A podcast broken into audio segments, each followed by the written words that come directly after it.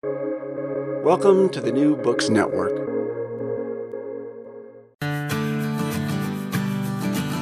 Hello and welcome to Madison's Notes, the official podcast of Princeton University's James Madison program in American Ideals and Institutions. I'm your host, Annika Nordquist. Today's guest is Ryan Anderson, Princeton class of 2004 and president of the Ethics and Public Policy Center in Washington, D.C. Dr. Anderson is the co author of five books, including most recently Tearing Us Apart How Abortion Harms Everything and Solves Nothing. After graduating from Princeton Phi Beta Kappa and magna cum laude, he received his doctoral degree in political philosophy from the University of Notre Dame. His research has been cited by two U.S. Supreme Court justices, Justices Samuel Alito and Clarence Thomas, in two Supreme Court cases. In addition to leading the Ethics and Public Policy Center, he serves as the John Paul II Teaching Fellow in Social Thought at the University of Dallas and the founding editor of Public Discourse here in Princeton, New Jersey.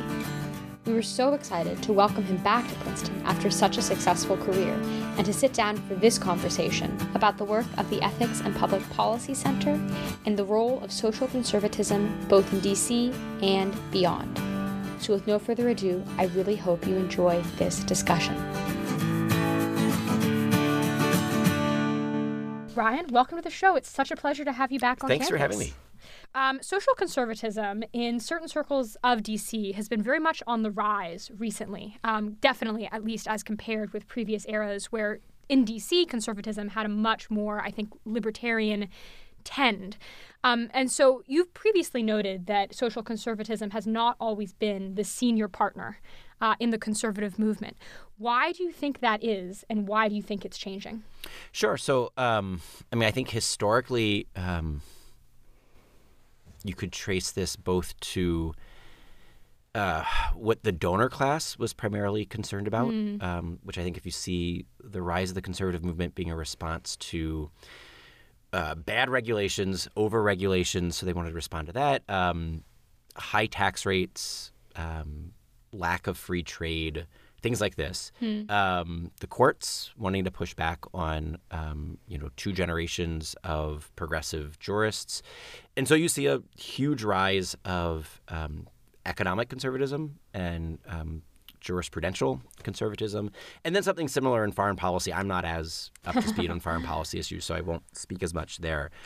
Uh, and social conservatism was always kind of like the junior partner of where the philanthropists um, invested money, and it was the junior partner of where like the intellectuals um, uh, invested time and effort. Right. So this is what makes Robby George such like a unicorn Yeah. um, because like Robby is primarily known as a social conservative, but he also did jurisprudence. Obviously, he also did um, political philosophy, et cetera, et cetera.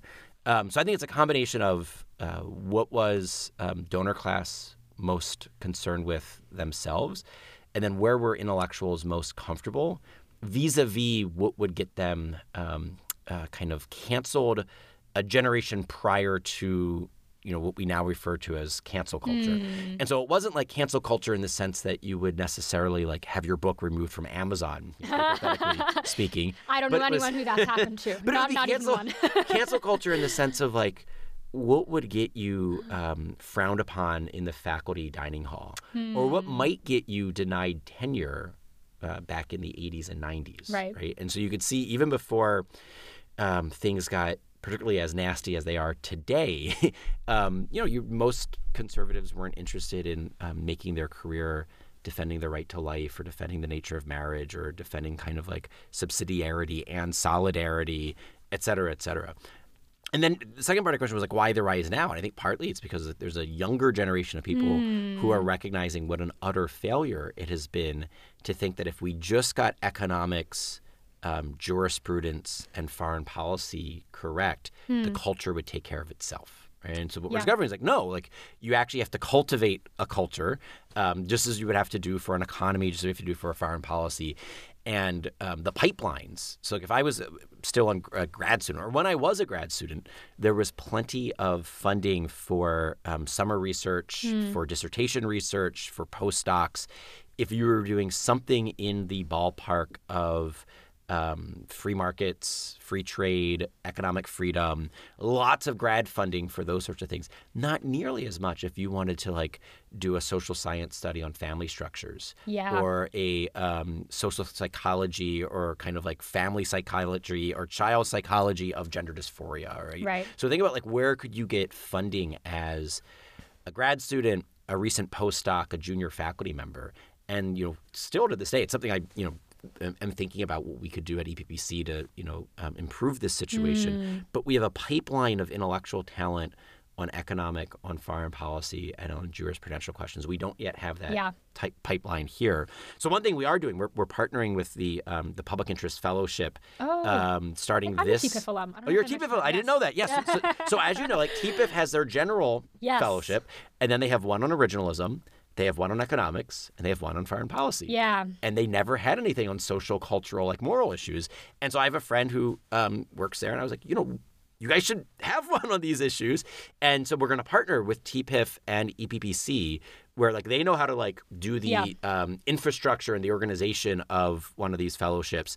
We have all the faculty. And so like each Yeah. session of this, it's called the Richard John Neuhaus Fellowship. So we're naming it after uh, Father Neuhaus, who you know spoke in the Madison program. I remember my, I think it was my senior spring. So it was like right around this this time of the year. The big there was like a big spring conference on. Oh, I don't remember which anniversary it was of the Naked Public Square, but there was a big conference honoring Father Neuhaus, and it was maybe the 20th anniversary of his book, The Naked Public Square, um, here at Princeton. And so, you know, he spoke um, for Robby's program, the Madison program. One year we had him speak in the Princeton University Chapel for Respect Life Sunday. And, you know, he took the train down from New York and gave us a great, great sermon on it. But anyway, so we're naming it after Father Neuhaus. And then, like, each session will be taught by a different EPPC scholar. And then TPIF is going to handle all of, like, the administration, the logistics, like, the applications. Um, and they're helping us fund it because, you know, Yes. we don't have enough money. One of my struggles is still with development work, but it's, it's Yeah. going to be great, and it's, and it's meant to like you put your finger on. Historically, you know, people talk about the three-legged stool Right. of conservatism, and unfortunately, social conservatives um, were always the junior partner of the coalition. Even though, when you look at the people, Yeah. um, look at the citizens, look at the voters, look at like the things that are like existential questions that keep parents up at night. And it's not like will there be a new tariff or will um, you know marginal tax rates on like capital gains go up or down? Like th- those policies matter, but they don't keep me up at night. Right. Um, you know, will my daughter be sexually assaulted in a bathroom by a boy identifying as a girl? You know, has happened to two middle school girls in the school district where my wife and I live with Yeah. our children. Like those are the things, like because we know those parents, and like these are the things that keep them up at night. Um, and so anyway, so like as a result, I think you do now see um, more people concerned with those issues. Um, and I think that's all to the good. The scatter plot that everyone points to from the 2016 election. Do, do you remember the, the blue and the red dots? And all of the blue dots. So this is like the Clinton Trump election, and and you know it's a standard like two by two quadrant, and the quadrant that is fiscally conservative, socially liberal, is entirely empty. And like that's like the libertarian co- That's quadrant of all of like the political um, consultant classes, which is, you know, I'm fiscally conservative but socially liberal is more or less empty. The blue dots were all on the uh, fiscally liberal side of the line, but, you know, it's fairly evenly distributed between social conservative and social liberal. I would say Hmm. more socially liberal than not, but the blue dots, you know, span. And then the red, it's all north of the equator, uh, which means socially conservative, and then they're you know e- you know distributed across the two top quadrants. A little bit more on the fiscally conservative than fiscally liberal, but but it's both, and they're Right. really clustered right at that dividing line, which suggests fiscally moderate, socially conservative, um, and so I think one beneficial aspect of the past five, six years, um, you know, people say realignment, stuff like this, is just like an awareness um, that many of these cultural issues actually are um, kind of unifying issues amongst the electorate. They might not be unifying amongst the elites. They might not be unifying on an elite college campus like Right. Princeton.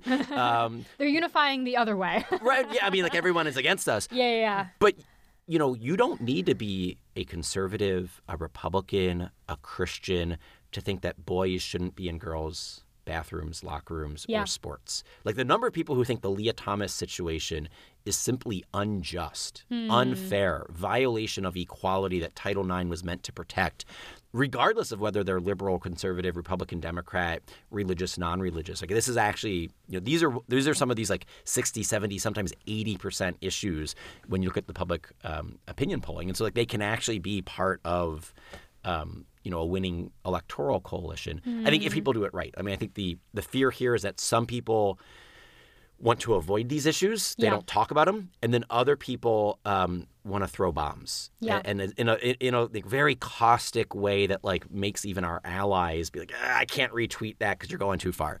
And so like the opportunity here is like. Don't go silent on these issues, Hmm. but also don't be a bomb thrower. Don't like go out of your way to be nasty and obnoxious. But if you like, if you speak truthfully and you do it charitably, Yeah. um, you'll see it resonates with a lot of people. Yeah, absolutely. I mean, I'm going to float this. I think the left kind of part of the issue is that people have not always viewed these kind of issues that keep you up at night about, uh, you know, schools and what have you as political issues. Uh, I think there's a possibility, and this is where I think maybe you'll disagree, that the left just started viewing these as political long before the right did, and the right kind of did so reactionarily. Um, which comes with its own host of problems. But I, I wonder if you can talk to me a little bit about that. I mean, why haven't these been considered political in the past? No, I, I mean I think you're exactly right. I mean, and this is part of um, uh, the, the kind of cultural Marxist long march through the Yeah. institutions, right? I mean, and I think that if you ask yourself a question like, how did it come to be? Six, seven years ago, that Yeah. all of a sudden trans rights are human rights. And Yeah. Joe Biden now says that trans rights are the human rights issue of our generation. This is not a grassroots phenomenon. This is not like a soccer mom phenomenon mm. demanding that we have like gender fluid identities for our grade school kids and that we have gender neutral bathrooms and like blah blah blah, right? Yeah. This was very much a we're going to march through the institutions, we're going to have a corporate equality index, we're going to have a healthcare equality index, we're going to have a university equality index, and then institutions will be docked if they don't have Yeah. the right score. And so you can see like where did all these pediatric gender clinics come from? Like the Human Rights Campaign was marking hospitals based upon whether or not they had trans-friendly healthcare. Right. Where did all these corporations like Target and Major League Baseball, the Dodge, right? There's various pressure from activist groups saying you have to get with um, the program, and they were much better at this. And, Yeah. and they saw that like this won't be um, a bottom-up phenomenon, but we can seize control of not just political institutions like governmental institutions, but even private institutions that function in kind of like public ways, right? I mean, big business, big universities, um, Hollywood, TV shows, sports. I mean, this is why Yeah. NBA, NFL, um, uh, Major League Baseball are so important because they shape our culture. Um, and so, like one by one by one, various activist groups captured these institutions, and that's where a lot of this stuff came from. Right? It, Yeah. it, it was not a like working class populist um, uh, soccer mom and Joe the plumber, you know, demanding these sorts of policies. These policies were imposed on them, and now many of them are rebelling. Right, and, and that's why it's a very interesting. You look at what's happened with Bud Light, et cetera, Yeah. et cetera. Um, the people who drink Bud Light aren't interested in, you know, various transgender ideologies, right? It's just and so like the the disconnect between customer customer base and like product marketing is a parallel disconnect between like where the voters are and where the consultants are.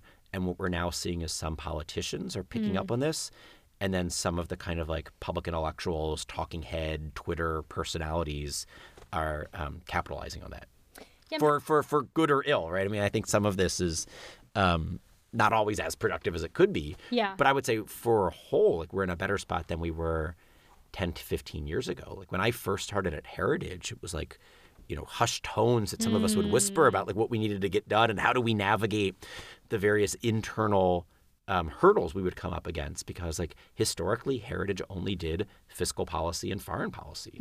Um, and you know for the first i think heritage just celebrated its 50th anniversary a month or two ago. And for the first 35 or 40 years it really didn't touch any of these issues and now it's like leading the charge on many of them. So, Yeah, so it's a very good i mean kevin roberts has been a great um, development in leadership of, of heritage. And like they're leading on many of these issues and that's that's a good development.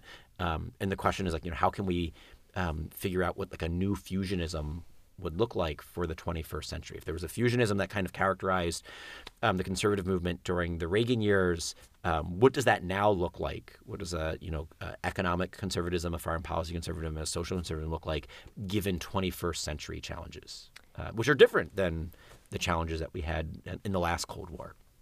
Yeah, I'm happy that you brought up the Bud Light example because there's I mean there's a lot of debate about it and a lot to unpack there, I think, because I mean it seems to me one companies have been doing this like most companies have been doing this for a long time and it's only when they go for like the reddest meat possible company, right? That anyone even noticed or cared at all. Or, or the bluest meat, if, if we want to Right. get our partisan. Right, exactly. but uh, yeah, but like I ordered a dress from Abercrombie the other day, and it came in a Pride bag, and it's not even remarkable, even for me, that that Yep. that that happened, right?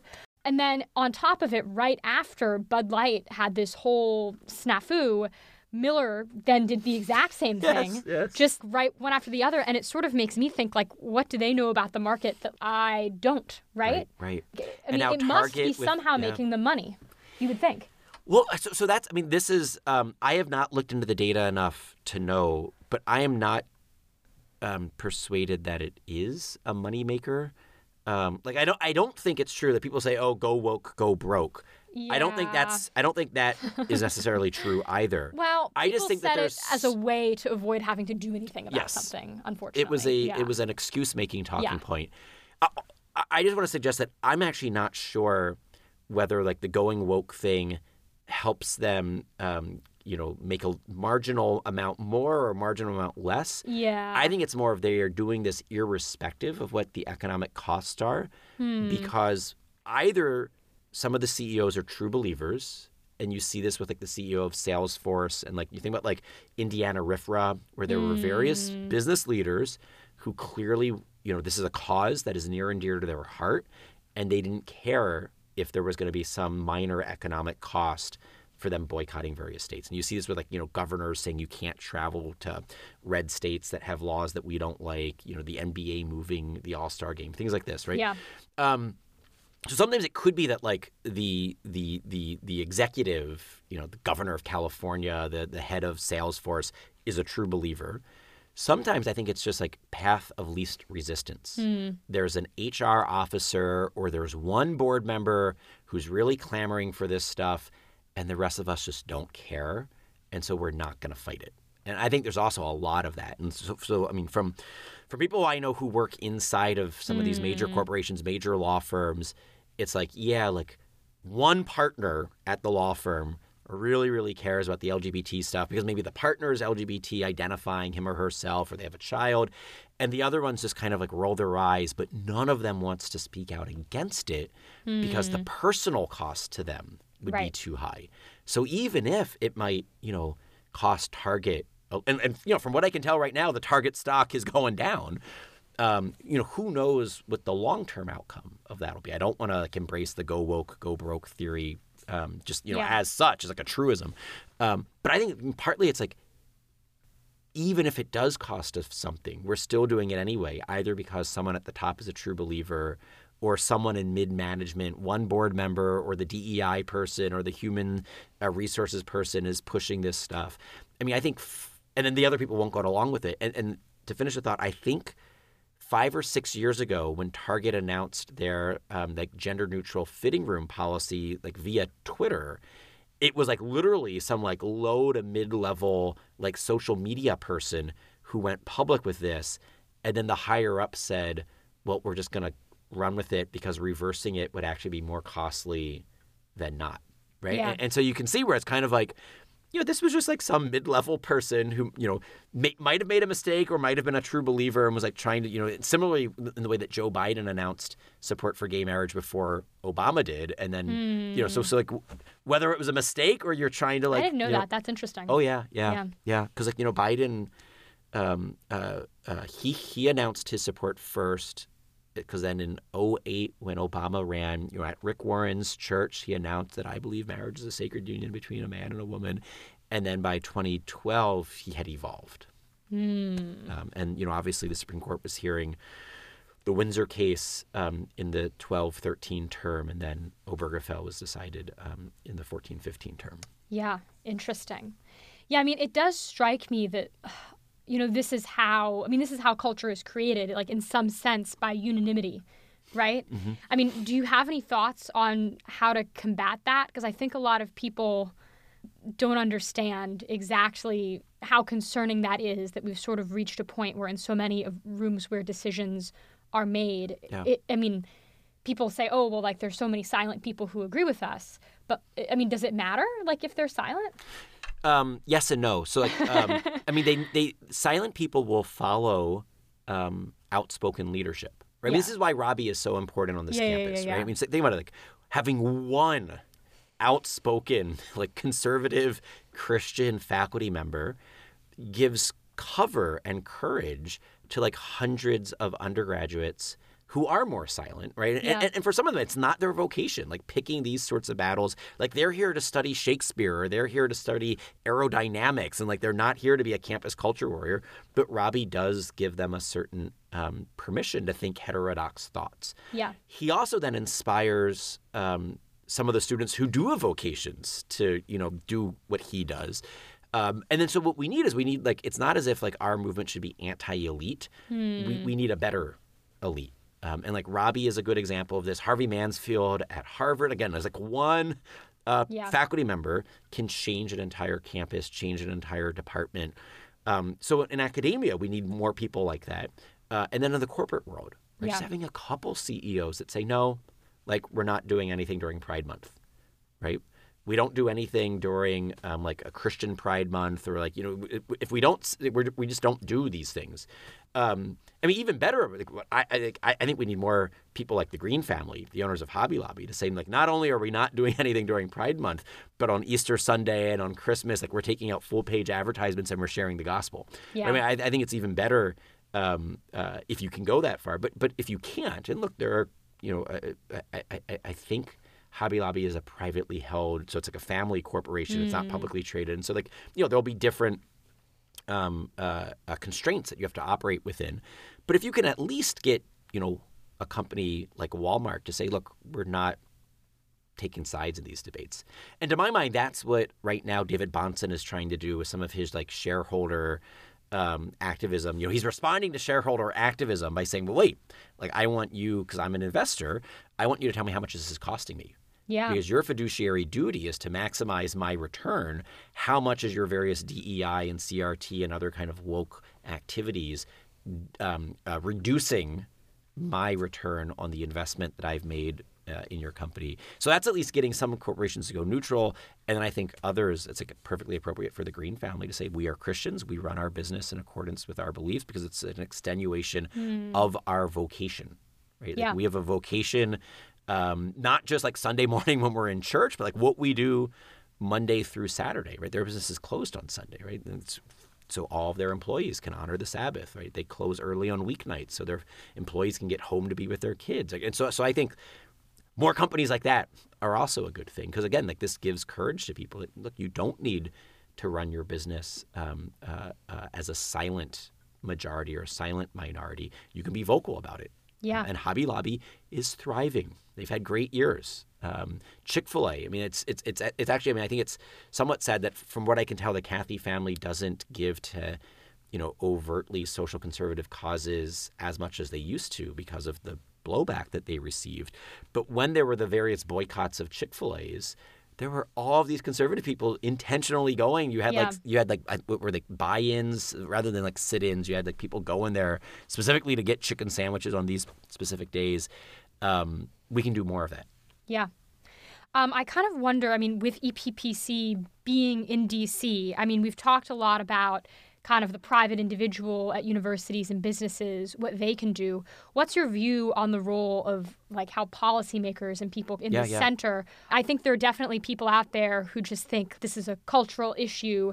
I mean, what what can politics even achieve? Yeah, sure. So I mean, like, um, Robby and I somewhat disagree about this, but like, I don't think that the next Robby George is going to be housed at Princeton. Yeah. Um, in the same way that I don't think the next Mary Ann Glendon is going to be at Harvard Law School. I don't think the next Hadley Arkes is going to be at Amherst College. Um, I think that for this next generation of like serious conservative scholars, they're going to be housed at think tanks. And so, like, the next Mary Ann Glendon is probably Erika Bachiochi, and she's one of our scholars at EPPC, right? The next Robby George. I mean, actually, it's probably Sherif Girgis, and Sherif is at Notre Dame Law School. but, you know, if not, you know, it's, it's an open question of like, would Sherif have been hired by any other law school um, um, that would be a good fit for him? And, and you know, he might have been at EPPC, if not for, I mean, thank God. I mean, Notre Dame Law School is crushing it, and it's their faculty is, you know, it's like, you know, dozens of people who clerked in the Supreme Court who also go to daily mass. Like it's just like it's a yeah, yeah. wonderful collection of like um, intellect and um, uh, uh, sanctity, holiness, and it's just it's just it's a great place to get a legal education if you're um, Catholic or just you know broader Christian. Um, so anyway, so I think m- m- more so because like Notre Dame can't hire everyone. Uh, Right. People are going to be at a place like E EPPC. Uh, rather than a place like Harvard or Princeton or Amherst. And that's okay because I think to a certain extent, unfortunately, many of our elite universities are degrading their currency. Um, having a degree from Harvard, Yale, and Princeton, being a professor at Harvard, Yale, and Princeton doesn't mean what it used to mean. Um, and employers know this, families know this, like when they're deciding where to send their kids to college.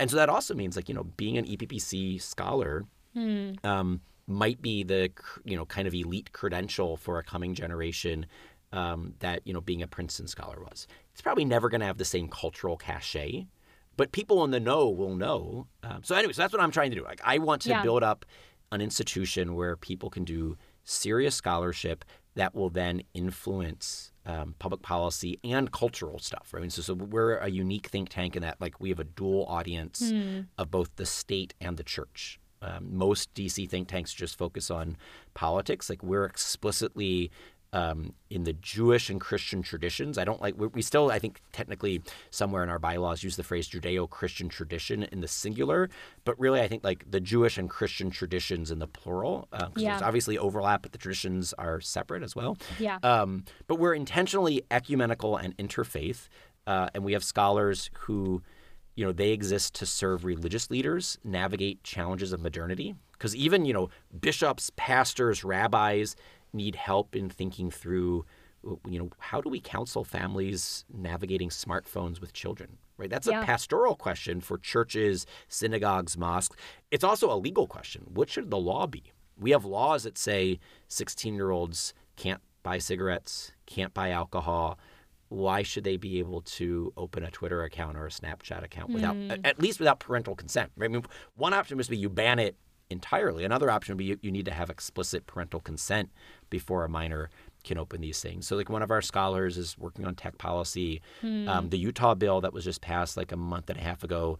Um, it's based off of her recommended policies, and, and you know Amazing. Governor Spencer Cox, like he explicitly like cites her white paper as the motivation for um, his signing this bill into law. Um, I think what is it on, on Monday night? She's flying somewhere, I think in Kentucky, to meet with lawmakers there. So you know, Clare Morell, her name, doing great work on this for policymakers, like educating them on like these are different model policies that you could enact um, to protect kids either from obscenity, protect kids from social media, protect kids from you know private digital devices in their pockets.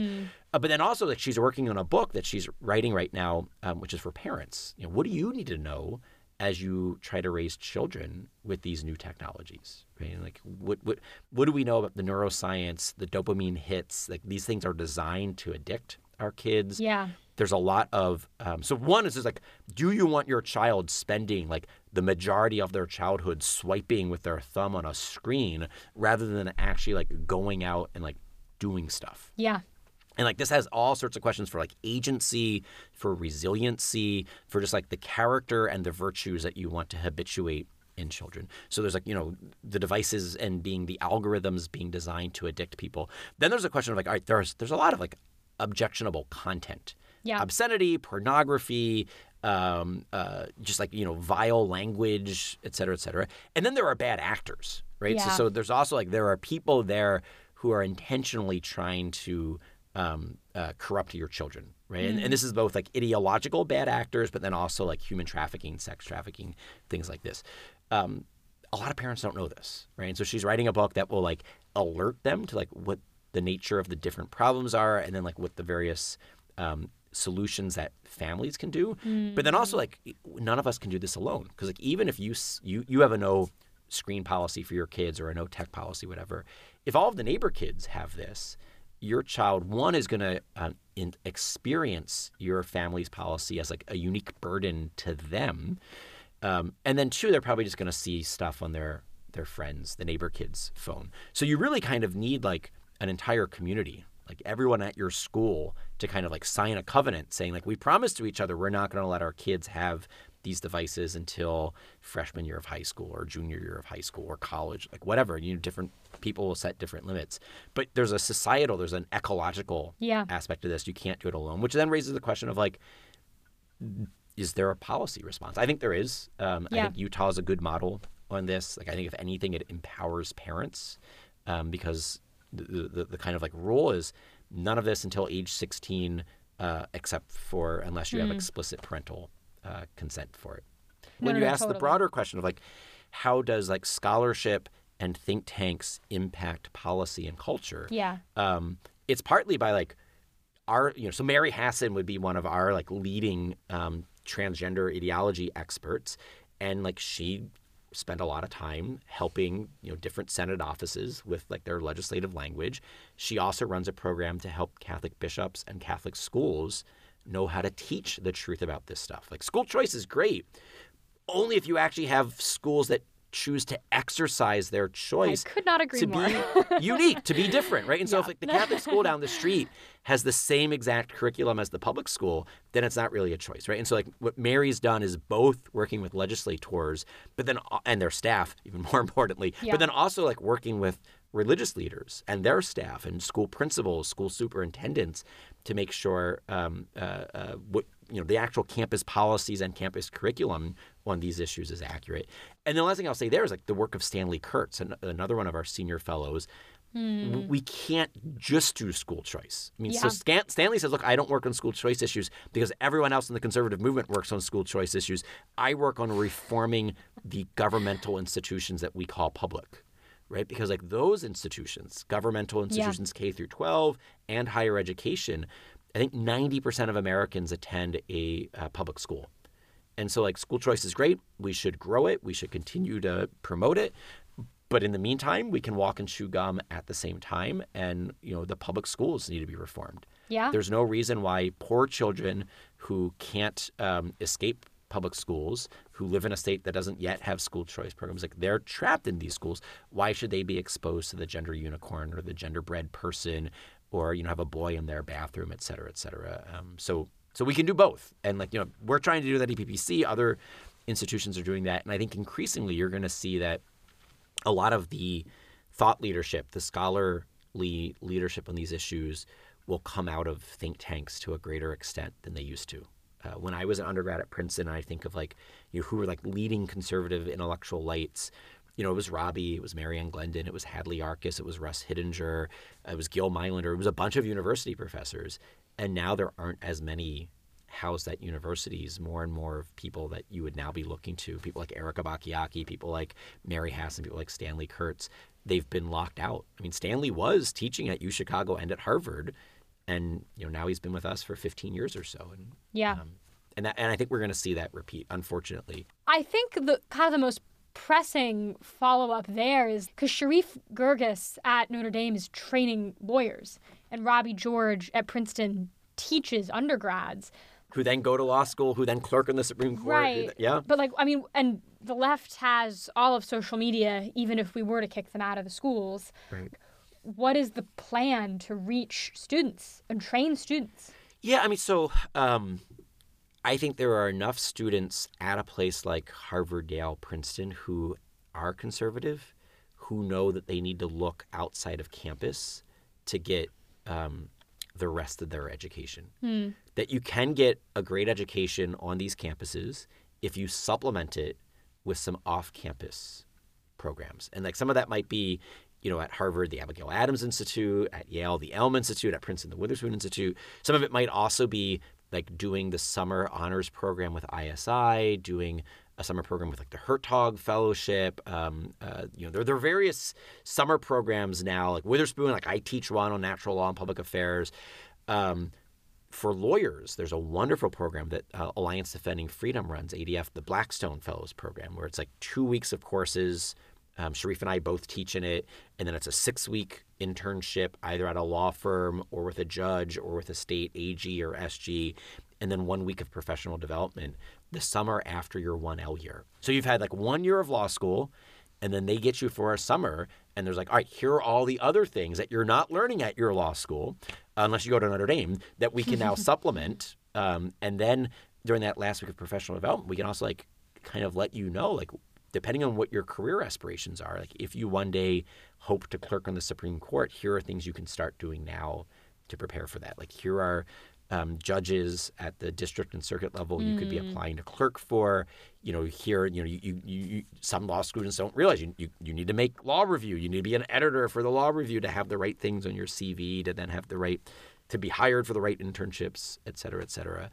But then also substantively, like I'm going to be teaching five different um, sessions for Blackstone in the next two weeks. Like One's on marriage. One's on re, uh, why religious liberty is important, but it's not enough. One's on transgender issues. One's on maybe there are two on transgender issues, and then one's on like why legal advocacy like matters, like why it's important as part of like a larger cultural social um, program, like why you should think of your like lawyerly vocation as a vocation, like why it makes a difference. Um, and so like ADF has that program. Like there are other like you know Blackstone has. Um, like year long fellowships where people come spend a year with Blackstone, um, and then they might you know go off to then go to law school. Or you know we hired one of their um, last year one of their fellows then came to EPPC, and now she's like working on our HHS project. So it's there are alternative institutions running a variety of programs precisely to supplement where um, the contemporary elite university is lacking. Um, and you know that's a it's a makeshift. Uh, it'll get us through, and then we'll see what comes next. Um, Yeah. because you know there's a question like obviously like um, we're trying to reform New College um, in Florida, and you know so there might be if if we're successful there, there could be um, a model for um, other governors in red states to say we can reform public universities in red states. Um, there might be some private universities that are reformed. I'm less hopeful about that. I think what is likely to happen instead is that various private universities we're going to see um, go out of business. I think I- we're yeah. seeing that happen because fewer kids are going to college, and so like we're just seeing like you know demographics and market forces, and it, it, in particular, it's going to happen to like small religious colleges that are not distinctive. And it's like, well, wait, why am I paying more tuition to get the same education that I could get at the state university with in-state tuition, whereas like you're giving me the same thing, but there's a crucifix on the wall. But then alternatively, like the schools that are distinctive, the hmm. schools like Hillsdale, Grove City, Christendom, Franciscan University, Steubenville, Thomas Aquinas College, like they're going to be experiencing growth. Yeah. And then schools that are trying to decide, like which way do we go? Like, do we double down on our like authentic Christian identity, or do we go the way of like Georgetown and Boston College? Yeah. Um, and the thing here is that like Georgetown and Boston College have already gone that way, and they're like at the elite level. If you're like a middling school, it's hard to like become an elite school by saying we're going to aspire to be the next Harvard, Yale, and Princeton. Right? There's a lot of competition there, but if you're going to say like we're going to be the next um, uh, Thomas Aquinas College, or we're going to be the next Hillsdale, and like there are a lot of families. Like there are more applicants to TAC and to Hillsdale than there are spaces, and so it just strikes me that it's a growth industry if you want to take um, uh, a, a middling Christian school and double down on Christian identity and improve academic excellency. This is like a field of dreams moment. If you build it, they will come. Yeah. I mean, I, I kind of want to circle back. I mean, you sort of talked, you're teaching on religious liberty this summer.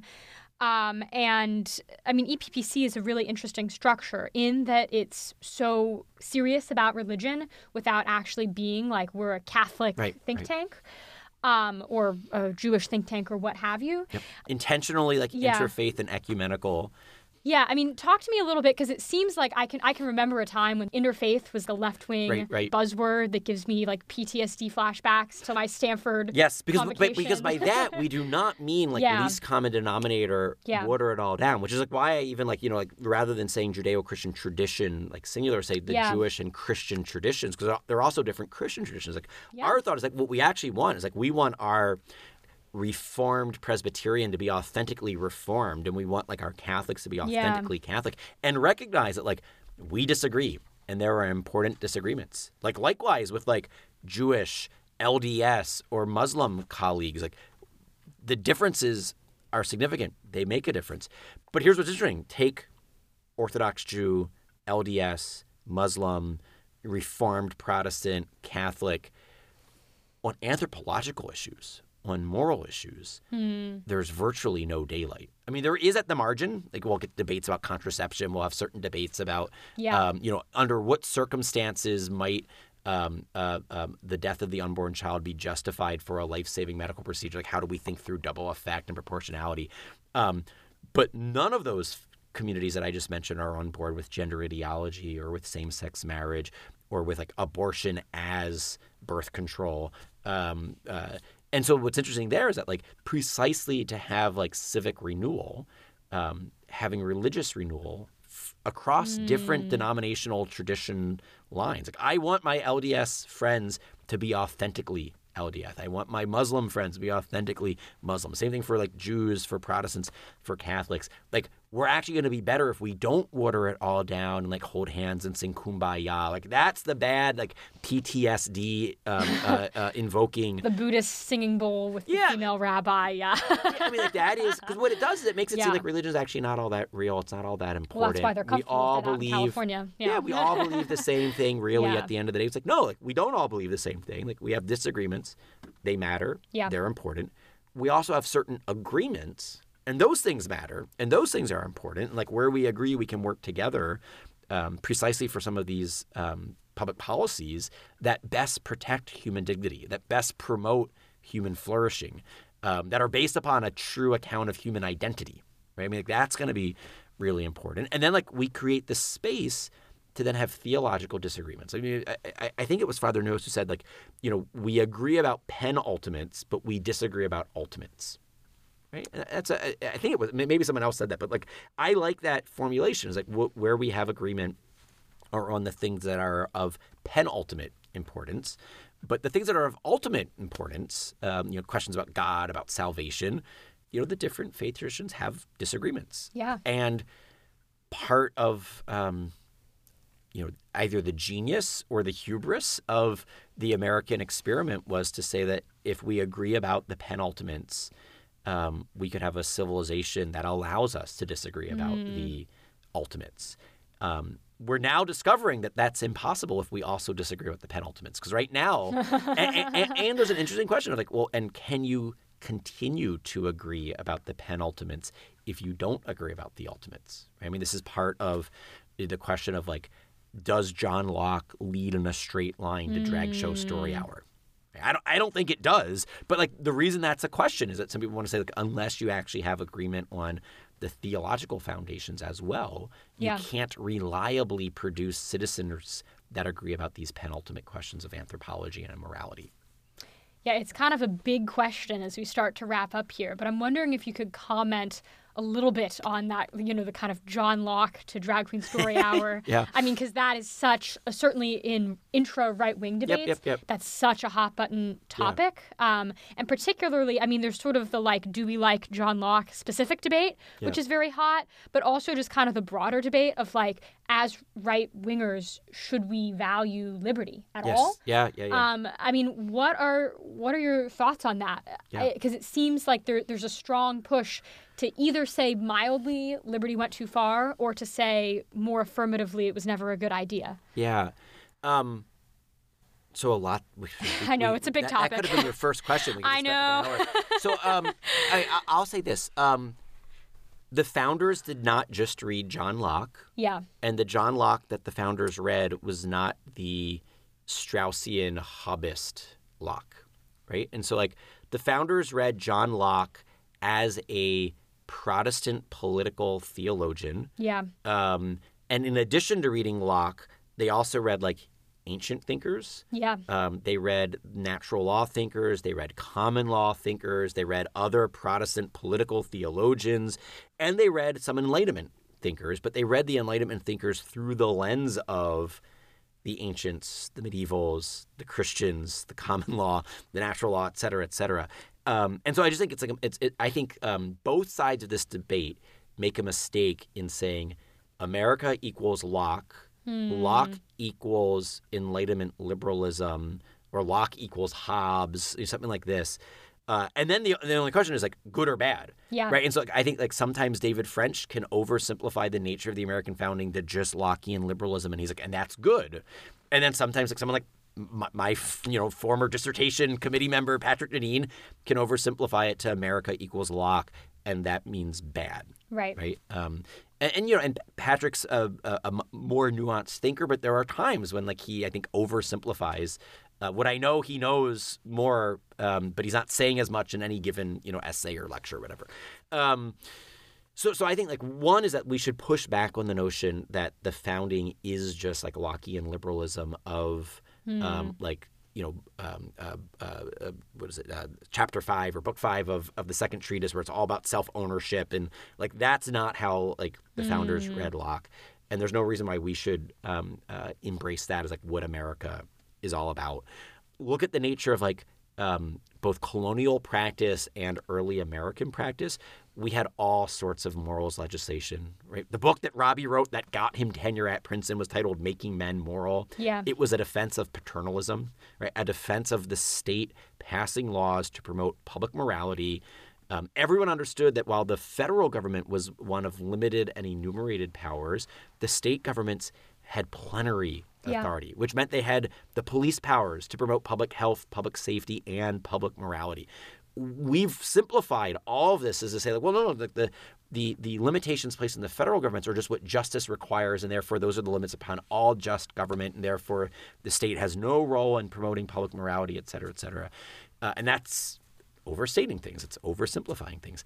Um, the subtitle of Making Men Moral was Public Morality and Civil Liberties, right? And, and I think that you know your question is like you know was liberty the problem? Is it was it you know too much? Is it a bad thing? No, like liberty is not the problem, but it's that liberty isn't the only thing that matters. Yeah. And so like the subtitle public morality and civil liberties gives you a suggestion that we actually need both. And like part of today's debates is that we have the libertarians who are just focusing on liberty as the highest or even the only political value. They're making an ism out of liberty. And then you have some people like doubling down on the public morality to, you know, giving short shrift to various forms of liberty. Right? It's precisely out of concern for the flourishing of religion and true religion, right? Right worship of the true God that I think in our circumstances we actually need religious liberty. Right. And so you could say that we're a religiously pluralistic people. Um, we have a natural uh, human right based upon human nature. Right? This is the entire argument of like Second Vatican Council, Dignitatis Humanae, is that it's the nature of the human person. The human person has duties to God, and therefore political authority needs to protect the space for the human individual to fulfill those duties to God, and not just as an individual, but in community. And so that religious liberty needs to be a communal liberty, which means it's also going to be the freedom of various religious institutions, churches, synagogues, mosques, etc. Right. So, so we need liberty here precisely to fulfill a good, an aspect of human flourishing. But that also means our liberties are going to have limits. Right? And so, so I think another like helpful way of thinking of this is that all of our natural liberties have natural limits. Right, what are the natural limits? They're governed by the natural law hmm. right? And so our natural liberties vis-a-vis religion are going to be governed by the natural law. Like what sorts of things might violate the natural law? Human sacrifice. So you don't get a religious liberty exemption if you're the devout. Um, uh, uh, um, um, uh, oh, geez, why, why, why am I blanking on Aztec. The, Aztec who wants to engage? Yeah, thank you. Right. so you Many see- options, actually. Many ancient cultures, but, but you, you knew the one I was Yeah, yeah, yeah. blanking on, right? And so you can say, and but then like likewise, like um, I think a sound no understanding. exemption for Clytemnestra, alas. No. Or, yeah. And, and and I think likewise, um, uh, when people say, well, what about the Satanists? Satanists, that's not religion. No. Right? Religion, when the founders understood there's a natural right to the free exercise of religion, religion is the duties that we owe to the Creator. That is Yeah. not what the Satanists and the Church of Satan are doing. They're intentionally mocking real religion. Uh, and so like we can perfectly say that the natural liberty has limits and outside of that are things that aren't even religions in the first place. Outside of that are religious practices that are violating the natural law. Um, anyway, we could have we could go through all of the various kind of like civil liberties that we want to protect. Like, I think free speech is important, right? It's important for me to be able to express my views, but then also the people who disagree with me, both from my right and from my left, to be able to speak to criticize me. But there are going to be limits to this. Right? Obscenity is not speech. Fighting words are not speech. Um, incitement to violence, another you know understanding of fighting words. Time, place, manner restrictions, but not viewpoint restrictions. It's like sometimes people, oh, viewpoint neutrality. It's a bit. Well, no, what we mean by that is in like limited circumstances, if you are allowed um, to publish a book in favor of gay marriage, the government can't censor you for publishing a book against gay marriage, right? But the government can totally say we don't publish handbooks on how to assassinate people. That's Yeah. The, the thumbnail sketch. Well, this has been phenomenal, Ryan. Thank you so much. One final question, even though I know we're over time, and I'm sorry. um, as is traditional when I interview a Princeton alum, I'm wondering if you have a favorite either memory or lesson learned from your time at Princeton. Oh, there's so many, um, both memories and lessons. Um, all right, so I'm gonna give you a couple because I can't Okay. pick one. I mean, so like Princeton was like the first time I ever discovered that Mass was celebrated on weekdays, like a- apart from holy days of obligation. Like I thought it was just a Sunday and uh, you know holy days. So like first time I ever started attending daily mass was at Princeton. Never knew Eucharistic adoration was a thing until Princeton. Right? And so like just like the um, the you know absurdity of like thinking and so many of my friends because i went to like a very progressive uh, you know nominally quaker high school in baltimore and the thought that like oh ryan's going to go to princeton and get radicalized as like more serious about his catholicism Yeah. would have never and, and they didn't know what to do with me when i came back and i was like more more catholic than when i left um so like some some of those things would just be like you know memories, experiences, lesson learned. But I, I will also like one of the courses that you know I was actually mentioning this um, uh, to Anna this morning when we were having breakfast at PJ's Pancakes House. Um, Thursday, September thirteenth, two thousand and one, um, nine a.m. was the first day of class. Um, so this is two days after the attack of um, September eleventh. Um, and there was a first year professor at Princeton teaching the Christian ethics in modern society course. And like I hmm. still keep in touch with him. This is Eric Gregory. Oh, and he's lovely. He, he's he's wonderful. And like he he was ABD. He hadn't even yet finished his dissertation, but he's teaching now at Princeton. And like two mornings after the attacks of 9/11, he has like an overstuffed room because I think people are now transferred into the class specifically because they wanted they were curious. Christian ethics in modern society, and Thursday morning 9 a.m. is the first day of classes for that semester. Um, and I would say like it, one, he he was just you know the lectures he gave, you could have like transcribed them and published them as a book. And I, I, I hope at some point he's recorded these things and it becomes a book. They were, they were just outstanding, and I would say like that's probably the course that most impacted me to like um, think about and end up like pursuing this course of work as a vocation. Hmm. Like there were other things that like happened. Like obviously, like, you know, I never studied with Robby. I never took any of Robby's courses, but like Robby has had more of an impact on like the structure or the substance of my thinking. But Eric's course really was the first time I was ever exposed to like, hmm. wow, there are like deep theological traditions of thought on all like every we went through every hot button issue issue that semester um, like ecological ethics like feminist ethics like abortion gay marriage like Wow. every capitalism socialism like it, it was like literally like you went through like week after week after week all these issues and you read you know maybe five different perspectives on an issue um, like from the left from the right pro con um, you know m- anyway so it was it was a really good course that um, i would say like had the biggest impact on just like you know introducing me to an entire like discourse that has now become like my professional um, vocation um, and then there are you know there, there are like a million other things coming back that i could, could mention so it's an unfair um, uh, question to spring I'm sorry. But, yeah Yeah, well, I'm happy at least to end on the Eric Gregory ad because he is indeed the best. So um, thank you so much for your Oh, of time. course. This has been absolutely wonderful. thank you Well, there you have it, Madisonians. Dr. Ryan Anderson on the state of social conservatism in Washington, D.C. and beyond. Thank you so much for tuning in. If you enjoyed this conversation, You can find us at jmp.princeton.edu. There's tons of further information there with old lectures that you can find recorded. You can sign up for our mailing list there. You can also find us on social media on Twitter at Madison Program, as well as on Instagram and Facebook. If you enjoyed this conversation, we would love if you could leave us some ratings or reviews on whatever your platform of choice is. It really does make a big difference to us, and we really appreciate it. Thanks so much for tuning in, and we'll see you next time here on Madison's Notes.